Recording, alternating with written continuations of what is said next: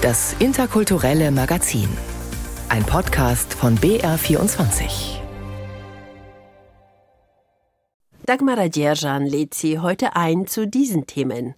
Zwei Jahre im Bundestag. Junge Abgeordnete mit interkulturellem Hintergrund ziehen Bilanz. Zwei Stromland. Ein Debütroman über eine Kindheit zwischen Tigris und Nordsee. Europäischer Tag der jüdischen Kultur. Und um jüdisches Leben in Deutschland geht es auch in unseren Kulturtipps. Zwei herausfordernde Jahre als junge, neu gewählte Bundestagsabgeordnete liegen hinter den drei Volksvertretern Shahina Gambir, Armand Zorn und Muhannad al-Halak. Alle drei stammen aus interkulturellen Familien und gehören unterschiedlichen Parteien in der Ampel an, den Grünen, der SPD und der FDP. Bei ihrem Einzug in den Bundestag haben wir sie im Herbst 2021 begleitet, nach ihren Zielen und Erwartungen befragt. Heute, in der Halbzeit der Ampel-Regierungsperiode und bei einer eher verhaltenen öffentlichen Einschätzung ihrer Arbeit, bat Veronika Hausmann die drei PolitikerInnen um eine Zwischenbilanz. Der Staat war alles andere als eine sanfte Eingewöhnungszeit, würde ich sagen. Zu Beginn hatten wir es ja äh, mit der Corona-Pandemie zu tun, dann mit dem Angriffskrieg Russlands auf die Ukraine. Der Krieg beschäftigt uns ja nach wie vor. Und das führte dazu, dass wir wirklich fast nur in Krisenmodus regiert haben und da blieb es leider keine Zeit für eine sanfte Eingewöhnung. Für Shahina Gambir und ihre Kollegen Amon Zorn und Muhannad al-Halak ging es gleich von 0 auf 100. Statt auf der Oppositionsbank zu sitzen, was für junge erstmalige Bundestagsabgeordnete angeblich der perfekte Ort zum Lernen ist, waren sie ab Tag 1 Teil der Ampelregierung, die sich mit der Zeitenwende einiges vorgenommen hat. Die 32-jährige Grünen-Politikerin aus dem Wahlkreis Bielefeld war auf einmal Arbeitgeberin, Dauerpendlerin, Mitglied mehrerer Gremien und auf Wohnungssuche. Zwischen Innen- und Außenausschuss und der Enquete-Kommission zur Aufarbeitung des Afghanistan-Einsatzes, deren Obfrau die gebürtige Afghanin ist, bleibt wenig Freizeit. Was mir auch super wichtig ist, auch über diese zwei Jahre hinaus, ist, dass wir Afghanistan einfach nicht vergessen, dass wir uns für die Menschen vor Ort stark machen, gerade jetzt die Frauen und die Mädchen. Das ist sozusagen das andere Ziel, was ich habe, das Demokratiefördergesetz voranbringen und wir wirklich nachhaltig Organisationen und Vereine und Verbände und Stiftungen stärken, die unsere Demokratie und für unsere Vielfalt stark machen und durch Extremismusprävention die Angriffe auf unseren Zusammenhalt verhindern. Eine starke, vielfältige Demokratie ist auch Muhannad al-Halak sehr wichtig. Er sitzt im Innen- und Umweltausschuss. Sein Spezialgebiet sind erneuerbare Energien. Ganz besonders alles, was mit Wasser zu tun hat, erklärt Al-Halak und deutet auf einen großen silbernen Aquaman-Dreizack an der Wand. Ein Geschenk seiner Fraktion. Ich werde tatsächlich der Aquaman der Fraktion genannt komme vom Handwerk und bin Abwassermeister vom Beruf und darf natürlich die Praxisseite auch auf Bundesebene im Umweltausschuss einbringen. Wir treffen Mohanad Al-Halak in seinem Wahlkreisbüro im niederbayerischen Grafenau. Hier kümmert sich der FDP-Politiker um die Anliegen seiner Wähler. Außerhalb seines Wahlkreises werde er häufig gefragt, ob er wirklich Bundestagsabgeordneter sei. Meist von Leuten, die ihn aus den sozialen Medien kennen. Und das zeigt sich auch tatsächlich. Also ich werde im Bahnhof noch, Nürnberg, Berlin auch, und da kriege ich noch Nachrichten zu sehen. Ich werde angesprochen, Sie sind doch der Abgeordnete auf TikTok. Und dann wird man, ja, ja, und bist du wirklich Bundestagsabgeordneter? Doch so lustig das für manche klingen mag, der FDP-Politiker begriff schnell, dass er nun als Mitglied der Bundesregierung eine große Verantwortung trägt. Die Abstimmungen über Waffenlieferungen in die Ukraine erinnerten den 34-Jährigen an seine eigene Flucht aus dem Irak. Er kam damals im Alter von elf Jahren mit seinen Eltern nach Bayern wo ich mir denke, oh Gott, wir haben einen Krieg hier in Europa, vor der Haustür eigentlich halt. Und da war ich persönlich sehr betroffen und da kommen natürlich auch Bilder hoch aus meiner Kindheit. Auch unter anderem eine Nacht, wo es Richtung Abstimmung, Richtung Waffenlieferung ging halt. Ich meine, oh Gott, du selber stimmst darüber ab und da überlegt man schon lange nach, äh, was man genau macht und was man sagt halt. Umso lieber kümmert er sich um die Umwelt. Dank seines Einsatzes werden kleine Wasserkraftanlagen jetzt mehr gefördert, sagt er. Al-Halak hat noch mehr Ideen für eine smarte Energiewende auf Lager. Heizen mit Holzabfällen aus der Region, Smart Water und Energiegewinnung aus Klärabfällen zum Beispiel. Sein Kollege von der SPD, Armand Zorn, kümmert sich um Finanz- und Digitalisierungspolitik und legt dabei den Fokus auf sozial Schwache. Zorn kam mit zwölf Jahren aus seiner Heimat Kamerun nach Halle an der Saale und zog später nach Frankfurt, wo er eins von zwei Mandaten geholt hat. Der 35-Jährige will für alle da sein. Ich sehe meinen Schwerpunkt in Fragen Finanzen und Wirtschaft, aber darüber hinaus, das erlebe ich auch, gibt es viele Menschen, die mich anschreiben und die ein besonderes Vertrauen mir gegenüber äußern aufgrund meiner Hautfarbe, aufgrund meiner Herkunftsbiografie. Und ich finde, das ist auch ein Stück weit meine Verantwortung, Ansprechpartner für diese Menschen zu sein. Amand Zorn, Shahina Gambir und Mohanad Al-Halak haben zwei turbulente Ampeljahre hinter sich. Für die nächsten zwei Jahre haben sich die drei viel vorgenommen, trotz aller Probleme in der Ampel und der Welt. Muhannad Al-Halak von der FDP. Also für mich ist natürlich die Region wichtig. Das bedeutet hier mit der Wasserkraft oder auch natürlich jetzt mit der Holzverfeuerung, Riesenthema GEG. E also das sind Sachen, wo ich mich dafür engagiere. Aber für mich ist es tatsächlich immer wichtig, dass ich nicht nur als Verhinderer sozusagen rüberkomme, sondern wirklich schaue, das Beste daraus zu machen. Natürlich habe ich in meinem Bereich viele Ziele. Auf der einen Seite Richtung Innenausschuss habe ich einmal Chancenaufenthaltsrecht. Das war für mich was Besonderes, das war was Emotionales äh, und das war für mich natürlich auch eine Art Ziel halt, dass ich viele Leute in Deutschland eine Chance geben kann halt und das hat mich schon mit Stolz erfüllt. Und Amand Zorn? Am liebsten würde der SPD-Politiker den ganzen Koalitionsvertrag durcharbeiten, auch wenn es aufgrund vieler weltpolitischer Ereignisse wie dem Ukraine-Krieg unwahrscheinlich ist. Ganz weit oben steht für ihn die nächsten zwei Jahre das Thema künstliche Intelligenz. Da bin ich auch gut beschäftigt. Wir haben ja gerade die KI-Verordnung, die auf europäischer Ebene verhandelt wird. Es geht um äh, Regularien im Umgang mit künstlicher Intelligenz und ich bin äh, Berichterstatter für das Thema KI bei mir in der Fraktion und durfte in den letzten Wochen und Monaten mich intensiv damit beschäftigen und auch mit der Bundesregierung verhandeln, um dafür zu sorgen, dass unsere Positionierung am Ende auch in der KI-Verordnung berücksichtigt wird. Für Shahina Gambir ist es neben ihren Themen Integration und Demokratie fördern deswegen auch wichtig, sich immer wieder mit den Kolleginnen und Kollegen auch anderer Parteien auszutauschen. Manchmal auch bei einem Kaffee in der Bundestagskantine. Wir können uns sehr, sehr hart in der Sache streiten. Das finde ich auch in der Demokratie auch wichtig, wenn man da weiterhin respektvoll bleibt. Aber äh, ich finde dann nach den politischen Debatten, wenn man dann gemeinsam noch einen Kaffee trinken kann oder was auch immer trinkt und da noch gemeinsam lachen kann oder sich einfach eine Anekdote da noch erzählt oder so. Das finde ich total wichtig, auch mit für die Seele und auch für das Miteinander. Da habe ich auch irgendwie äh, Menschen aus allen demokratischen Parteien, womit ich mich auch gut verstehe und das finde ich auch wahnsinnig wichtig.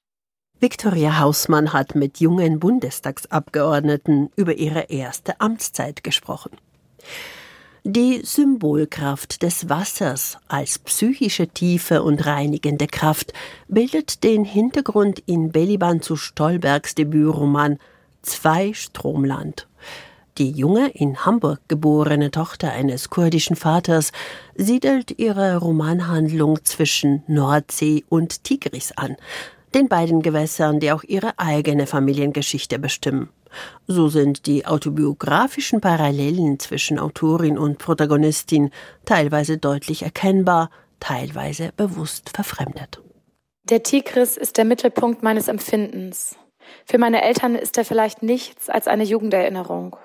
Trotzdem, durch die Nähe zum Wasser bin ich mit ihnen verbunden. Der Tigris reflektiert die Brücke und mich und auch meine Eltern hat er gespiegelt, vor vielen Jahren. Etwas von ihnen ist jedoch auf den Grund des Tigris gesunken. Es muss so sein. Lies Beliban zu Stolberg aus ihrem Debütroman Zweistromland. Für ihre Protagonistin und Ich-Erzählerin Dilan ist der Tigris sowohl Fixpunkt als auch ein Ziel. Sie hofft mit seiner Hilfe der Vergangenheit ihrer Eltern auf den Grund zu gehen. Wasser ist immer ein Bild fürs Unbewusste, für die Strömungen, die so unter der Oberfläche ablaufen, die Dinge, die wir sehen, die wir nicht sehen. Sagt Beliban zu Stolberg. Geboren 1993 in Hamburg, wuchs sie als Tochter eines kurdischen Vaters und einer deutschen Mutter an der deutschen Nordseeküste auf. genauso wie die Protagonistin Dilan in ihrem Roman Zweistromland. Autobiografisch sei der Roman jedoch nicht, meint die Autorin. Vielmehr habe eine Reise im Jahr 2018 in die südosttürkische Stadt Diyarbakir an den Ufern des Tigris den Ausschlag gegeben, den Roman zu schreiben. Drei Jahre vorher war die Altstadt von Diyarbakir nach Kämpfen zwischen Kurden und dem türkischen Militär dem Erdboden gleichgemacht worden. Es war diese Reise, die ganz viel offengelegt hat und mehr Fragen als Antworten bei mir geöffnet hat. Und dann waren wir unterwegs und eben auch in Diyarbakir und da diese Auswirkungen des Krieges zu sehen und diese Umbruchszeit. Der Tigris, das Hauptmotiv im Roman, steht symbolisch für die Umbrüche sowohl in Dilans Familie als auch in der Türkei. Hochkulturen entstanden und verschwanden an seinen Ufern, Kriege wurden seinetwegen geführt und durch ein Riesenstaudammprojekt sollte er gebändigt werden. Der Tigris kennt viele Geschichten, erzählt Beliban zu Stolberg. Flüsse sind ja auch so ein eigenes Habitat. Also es ist ja wie so ein kleines ökologisches System, die sehr, sehr, wenn sie ungestört vom Menschen sind, sehr harmonisch ineinander greifen. Und da fand ich das Bild auch spannend, weil diese Systeme, diese Habitate, wenn man kleine Veränderungen macht, wie auch in so einem Familiensystem, wie das eigentlich eine Lawine auslösen kann. Diese Lawine lösen im Roman Zweistromland Dilans Nachforschungen über die Vergangenheit ihrer Eltern aus. Sie waren kurdische Aleviten und an den Ufern des Tigris in Diyarbakir im Südosten der Türkei geboren und aufgewachsen. Warum sie ihre Heimat verlassen haben, um an die deutsche Nordseeküste zu ziehen, darüber wurde in der Familie geschwiegen, mit Folgen. Was mir daran wichtig war, ist die Verhärtung der Protagonistin auf eine Art und Weise zu zeigen, weil ich ja an ihr versuche zu erzählen, was dieses Schweigen mit Menschen macht und wie sich Schweigen über Jahre, Jahrzehnte so in die Psyche einschleifen kann. Um dieses Schweigen endlich aufzubrechen, reist die schwangere Dilan, die als Rechtsberaterin mit ihrem Mann in Istanbul lebt, in einer Nacht- und Nebelaktion nach Diyarbakir, der Heimatstadt ihrer Eltern. Ausschlaggebend für diese Reise ist die Beerdigung ihrer Mutter in Norddeutschland, auf der sie einer geheimnisvollen fremden Frau begegnet, die ihr bewusst macht, dass es Lücken in der Familiengeschichte gibt. Diese versucht Dilan in Diyarbakir zu schließen. Ihre Nachforschungen gestalten sich allerdings schwierig in einer Stadt, die zum Zeitpunkt ihres Besuchs im Jahr 2016 von politischen Unruhen erschüttert wird. Doch Schritt für Schritt findet Dilan schließlich heraus, was damals passiert ist, und sie lernt, dass Unrecht zu verschweigen es nicht ungeschehen macht. Weder in der Familie noch in einem Land, in dem die Existenz der kurdischen Minderheit einfach verschwiegen wird. Eine Erkenntnis, die Dilans Leben verändert. Ich glaube, dass es hilft, die eigene Familiengeschichte zu kennen und zu sehen, was zieht sich so durch, um dann entscheiden zu können, was davon gibt man weiter. Und klar haben wir alle die ganze Zeit blinde Flecken, die wird man niemals los, aber man kann versuchen, sich so bewusst wie möglich zu werden. Auch über die eigene Position in der Welt. Ne? Also das ist eine Familiengeschichte, aber das ist auch eine globale Geschichte. Was Dilan erfährt, legt neue unbekannte Seiten in ihrer Persönlichkeit frei und ihr wird klar, dass sie etwas ändern muss. Auch für ihr ungeborenes Kind, das ein Anrecht auf die Wahrheit hat. Das ist ja auch ihre Reise nach den Worten und nach der eigenen Geschichte und selber sich dazu zu ermächtigen, die eigene Geschichte aussprechen zu können. Mit poetischer Kraft und enormer Sprachgewalt zieht Beliban zu Stolberg die LeserInnen in die kurdisch-deutsche Familiengeschichte hinein, die sich von den 1970er Jahren in der Südosttürkei über Norddeutschland in den 90er Jahren bis ins Jahr 2016 in die Türkei erstreckt. Schmerzhaftes Vergessen und quälendes Erinnern verweben sich in Zweistromland zu einem dichten Teppich des Schweigens, das nicht nur die Familie lähmt, sondern auch das Land, das sie einmal ihre Heimat nannte. Eine Heimat, die so nicht mehr existiert und von der nur noch der Tigris erzählen kann, der dort seit Jahrhunderten alle Geschichten und Träume mit sich trägt. Auch die Dilans. Er rauscht in meinen Träumen. In mir ist ein großes Verlangen, die Hand in den Fluss zu halten, zu sehen, wie mein Körper die Strömung unterbricht, wenigstens für eine Sekunde. Roswitha Buchner hat Beliban zu Stolbergs Debütroman Zweistromland vorgestellt und mit der Autorin gesprochen. Das Buch ist im Kanon Verlag erschienen. Am heutigen 3. September ist Europäischer Tag der jüdischen Kultur. Dieser Aktionstag wird seit 1999 in rund 30 europäischen Ländern jeweils am 1. September Sonntag begangen. An zahlreichen Orten öffnen sich verschlossene Türen, ermöglichen Einblicke in das jüdische Leben. In München feiert dieses Jahr das Kulturzentrum der israelitischen Kultusgemeinde sein 40. Jubiläum. Seit seinem Bestehen leistet das Haus am Jakobsplatz wertvolle Arbeit auf hohem Niveau, die in besonderem Maße dem unermüdlichen Engagement seiner langjährigen Leiterin Ellen Presse zu verdanken ist. Gucken Sie in mein Büro. Wow. Bücherberge ohne Ende. Genau, und hier wird das reiche Kulturprogramm geplant. Genau, und dazu muss man Materialien haben. Bücher und Dokumente und jeder, der interessiert ist und der wohlwollend ist, ist uns herzlich willkommen. Leute, die keine Meinung haben, sind auch willkommen, weil sie können was erfahren. Und sie erfahren, das ist mir sehr, sehr wichtig, alles aus einer jüdischen Perspektive.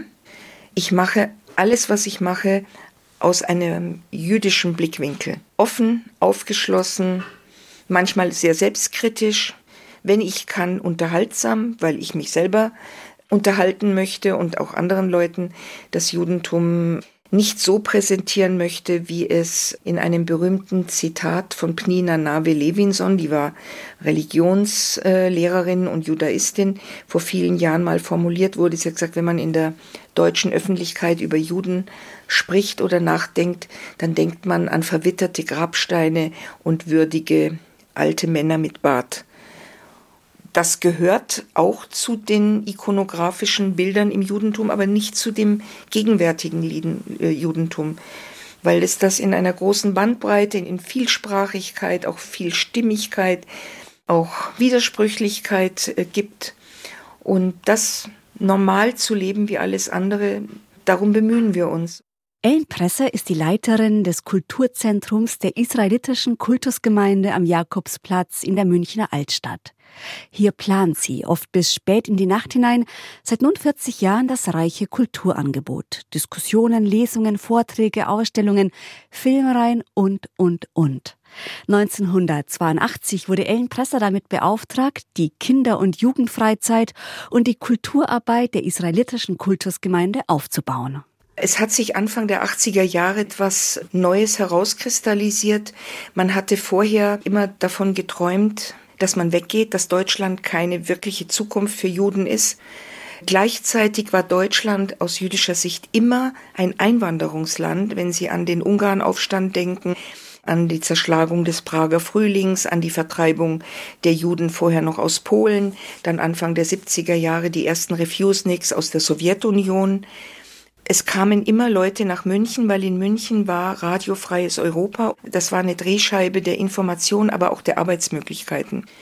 Und es wurde klar, es bleiben welche. Und wenn ich da bleibe, muss ich mein Leben anders organisieren. Es gab zu der Zeit schon eine jüdische Grundschule, es gab immer jüdische Jugendverbände, es gab Kulturarbeit, aber die war immer nach innen gerichtet, weil sie in Jiddisch sehr häufig war.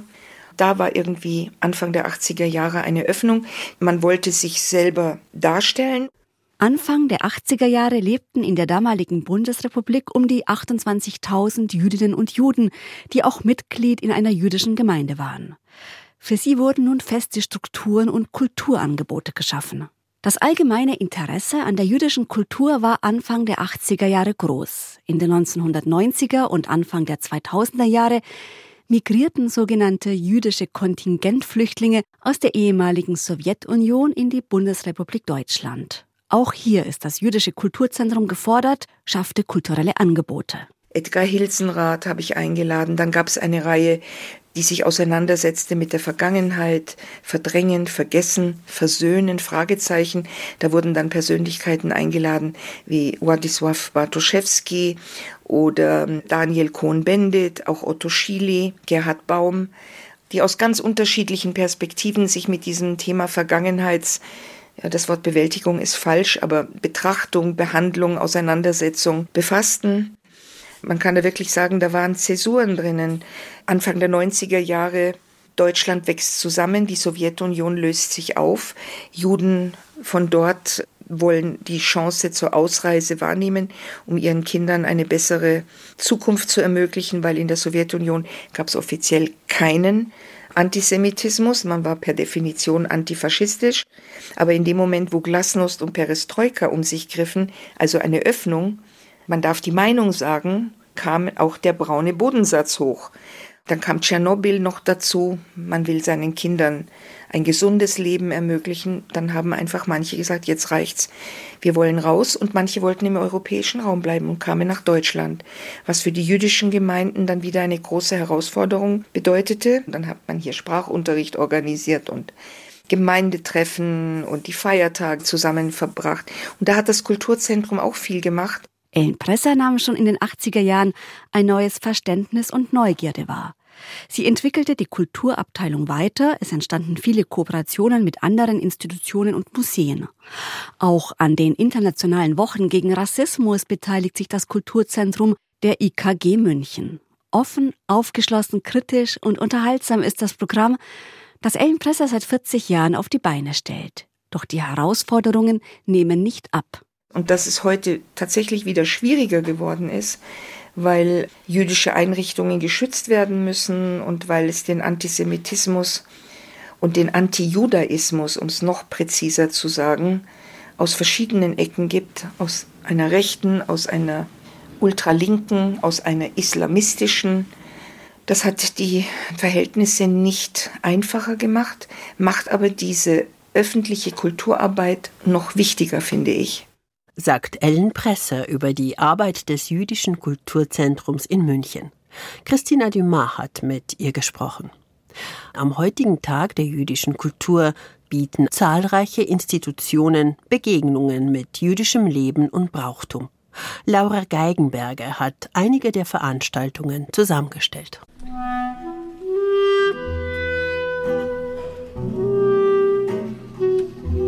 Das Judentum in Augsburg blickt auf eine 1700 Jahre alte Geschichte zurück. In der Stadt finden sich heute zwei Synagogen. Beide werden von der dortigen israelitischen Kultusgemeinde und als Standort für das Jüdische Museum genutzt. Monika Müller, Kuratorin und stellvertretende Leiterin des Jüdischen Museums Augsburg-Schwaben. Die große Synagoge in der Halderstraße wurde 1917 eingeweiht und blieb als einzige Großstadtsynagoge in Bayern über die NS-Zeit hinweg erhalten. Und gleichzeitig gibt es in Augsburg eine zweite historische Synagoge, die ehemalige Synagoge Kriegshaber, die die älteste erhaltene Synagoge in Bayerisch-Schwaben überhaupt ist. In den kommenden Jahren werden die Bauwerke saniert.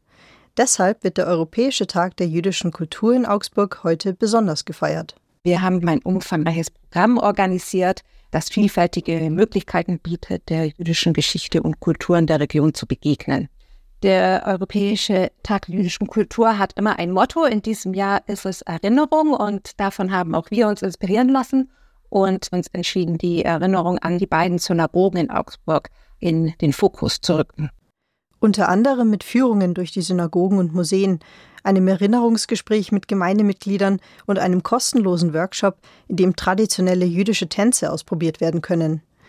Dazu gibt es die Möglichkeit, sich an einer Mitmachaktion zu beteiligen und zukünftige Ausstellungen des Museums mitzuprägen, so Monika Müller. Wir würden uns nämlich sehr freuen, wenn wir auch aus der Stadtgesellschaft heraus Erinnerungen an die beiden Synagogen erhalten hören in Form von Fotos, Dokumenten oder niedergeschriebenen Anekdoten. Und wenn die an unsere beiden Standorte gebracht werden, da wir sie da in der Collage ausstellen möchten.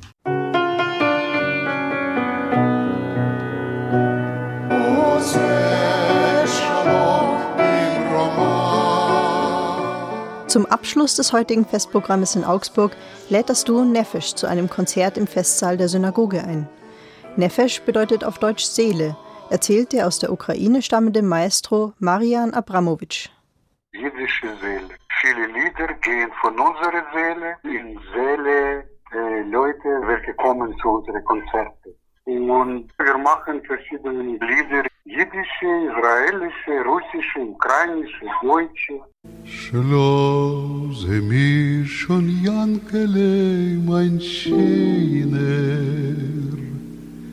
die galag die schwarzen Kemachzor. Die alten Volkslieder, die das Duo Nefesh heute Abend spielen wird, begleiten europäische Juden seit Generationen und vereinen sie unabhängig von ihrer Nationalität. Als fester Teil der jüdisch-europäischen Kultur haben sie auch die deutsche Sprache mitgeprägt. Das Konzert heute Abend im Festsaal der Synagoge beginnt um 17 Uhr. Auch Fürth war im 18. Jahrhundert eine spirituelle Hauptstadt des europäischen Judentums. Die Stadt galt einst sogar als das fränkische Jerusalem. Dafür sorgte die 1657 eingerichtete Fürther Yeshiva, eine der bedeutsamsten Talmudschulen Europas. An diese Zeit der Hochkultur erinnert heute das Jüdische Museum Franken. Es befindet sich in einem Haus, das über Jahrhunderte hinweg von jüdischen Familien bewohnt wurde. Herzstück dort ist eine Mikwe, ein jüdisches Ritualbad im Keller. Kuratorin Alicia Meininghaus. Da befand sich früher ein erster Raum, in dem man alles abgelegt hat, was später die Haut vom Wasser hätte trennen können. Im zweiten Raum hat man ein Bad genommen und dann ist man nochmal weiter nach unten getreten in ein Becken, in das Grundwasser reingelaufen ist.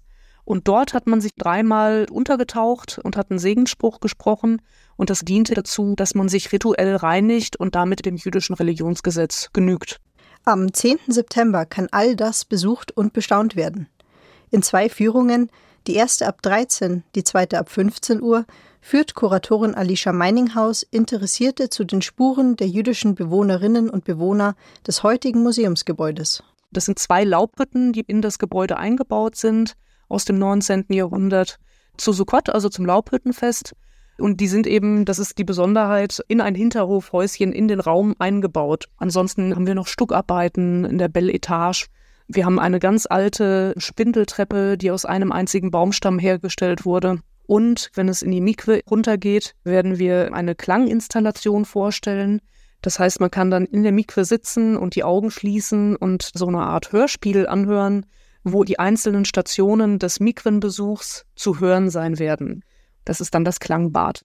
Die Führungen sind kostenlos und dauern je anderthalb Stunden. Um eine Voranmeldung wird gebeten.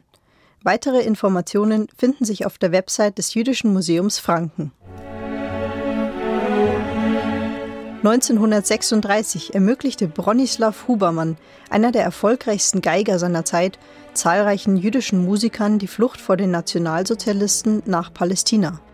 Sie gründeten dort das Israel Philharmonic Orchestra, heute der musikalische Botschafter Israels. Am 9. September wird das Orchester unter seinem neuen Dirigenten Laav Shani und dem Pianisten Igor Levit ein Gastspiel in der Münchner Isar Philharmonie geben.